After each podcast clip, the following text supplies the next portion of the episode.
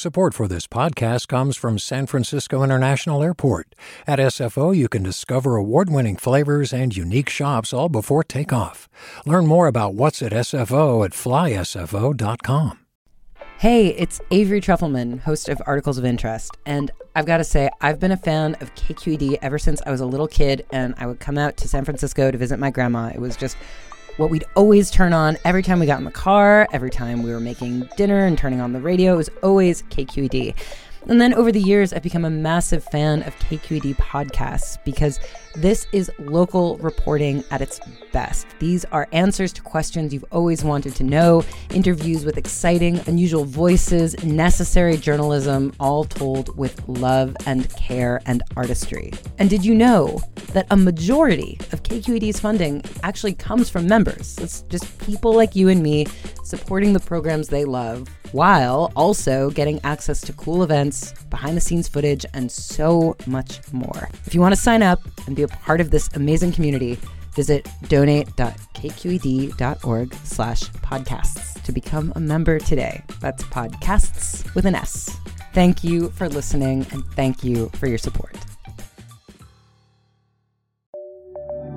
From KQED. This is the California Report. Good morning. I'm Saul Gonzalez reporting today from Lake Tahoe. The state task force studying reparations for black residents with enslaved ancestors is meeting this week in Oakland. One item on the agenda discussing how reparations might help overcome negative stereotypes about black families. KQED's Annelise Finney has more. A 2013 study by the National Department of Health and Human Services found that African American fathers were more likely to read to and dress their kids than fathers of other races.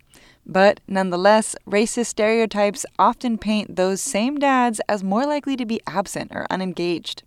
Dr. Cheryl Grills is a psychology expert and a member of the State Reparations Task Force. At Wednesday's meeting, she said racist narratives impact how government services are provided to black families. So, how do we begin to flip that script? Because if we don't, there will always be this kind of underlying ideology that will disrupt and corrupt how black families are seen and treated. That's one question the state task force hopes to address in its final recommendations for reparations due to the state legislature in June.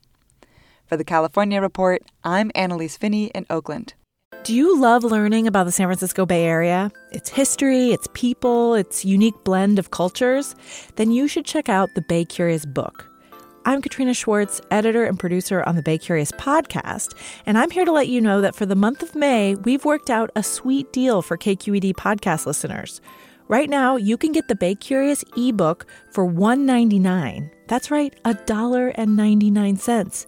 Just search for Bay Curious wherever you get your ebooks or find a link in our show notes. This offer does expire at the end of the month, though, so you'll want to act on it fast. Happy reading!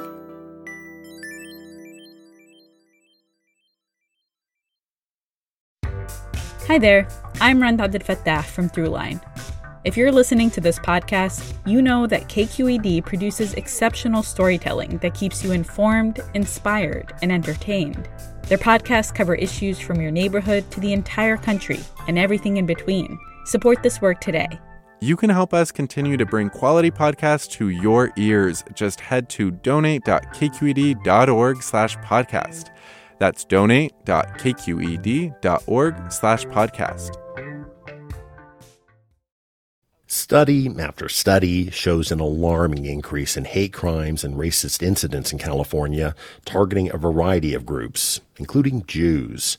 Worries about rising anti-Semitism have gotten more attention recently after the bigoted comments of artist Kanye West, who now goes by the name Ye. How is California's Jewish community reacting? I talked about that with Heidi Gantwerk, the president and CEO of the Jewish Federation of San Diego. Gantwerk didn't mince words about what she's seeing and hearing in her community. The Jewish community is anxious. We are on alert and it is different than I have seen it in my lifetime. It is pervasive. And when you combine anti Semitism with extremist violence, you've got a really frightening situation. We're concerned. We're anxious. People are worried about where they put their kids in preschool. Is it safe? Uh, can they send their kids to particular colleges? Uh, you know, can they walk into their synagogue on the high holidays or are they a target? Th- these are things people are talking about regularly in the Jewish community. So, when it comes to the safety and security of Jewish institutions in your part of California, um, like synagogues, Jewish schools, and community centers, what's happening now? So, in San Diego, we are finding that every Jewish institution has to increase their budget for security. It takes away from other things they're doing. And they have to apply for nonprofit security grants. They have to harden their targets by putting bulletproof film in, cameras, armed guards, so, what Federation in particular is doing is we are investing more than a million dollars over the next few years to help with all of this by providing a community security director. This is a person who is going to help every Jewish institution with trainings, with assessments, with security planning, and with uh, incident reporting and threat assessments right? We need to gather information. Uh, we also have to have an emergency plan when things do happen so we know what's happening throughout the county. We also had a community security institute with nine synagogues who improved their security plans and were funding their target hardening. So there's a huge investment necessary. It's sad. I'd much rather be spending that money on other things to strengthen and and and you know grow Jewish life and community, but it is necessary if we want people to participate. And I imagine if we had spoken three, four, or five years ago, yes, security at sites of Jewish life would still be an issue, but nothing like it is now. It's nothing like it is now. It's it, the the visual change, right? Walking into synagogues, you're going to see armed guards. You're going to see fencing. Uh, this is a thing that every parent checks when they send their kids to a Jewish space. It is it is very perimeter fencing and cameras, etc. Um, and the challenge we have is balancing that with the Jewish value of welcoming, welcoming the stranger. And we need to have sp- safe spaces, but they also need to be welcoming. And this is something that every Jewish organization is grappling with right now. But it is a very significant change. It's a change financially, it's a change in how these organizations structure, it's a change in what leaders need to think about all the time. It's, it's very different than it was five years ago. All right, we've been talking to Heidi Gantwerk, President and CEO of the Jewish Federation of San Diego. Thank you so much for joining us on the California Report. Thank you so much for having me. And on a related topic, Bakersfield is now home to the Central Valley's first Holocaust memorial. The Tranquil Garden is a monument against hate and rising anti Semitism, as we just discussed. KVPR's Joshua Yeager reports. The memorial is the first of its kind in Central California. At the site, six large glass cases hold a million buttons. They represent lives cut tragically short, murdered during the Holocaust. Each of the six million innocent victims were individuals just like you and me. That's synagogue co director Esther Schlanger speaking to a crowd of hundreds. Why remember? We remember because the only way to ensure never again is to never forget. The buttons were handcrafted and painstakingly sorted over the past 10 years with help from volunteers, including Pam Shallett. It represents a history that we don't want repeated. Bakersfield Mayor Karen Goh praised the monument, saying it will help to ease division in the community. Let us continue to resolve, to work together as a community, united respecting each other, valuing every life.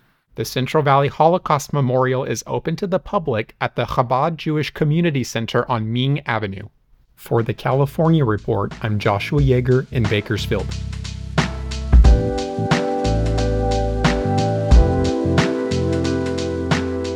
And that is the California Report for Thursday, December 15th. We're a production of KQED Public Radio. I'm Saul Gonzalez in Lake Tahoe. Thanks so much for listening and have a great day. Support for the California Report comes from Guideline. Their automated 401k plans can be set up in 20 minutes.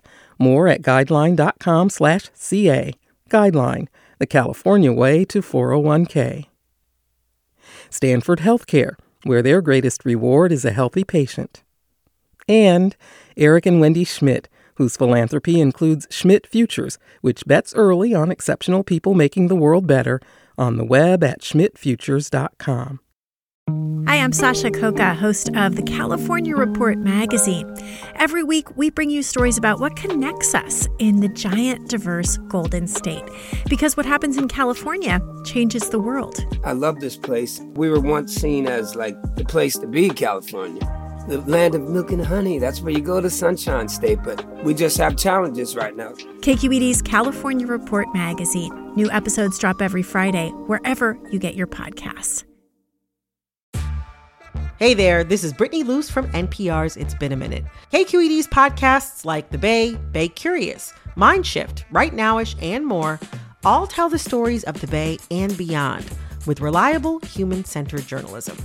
They aim to inspire, make you think, entertain, and expand your understanding of the place you call home. Here's how you can support podcasting at KQED. Showing your support is easy, and you can join Brittany in supporting KQED Podcast too at donate.kqed.org slash podcast. That's donate.kqed.org slash podcast.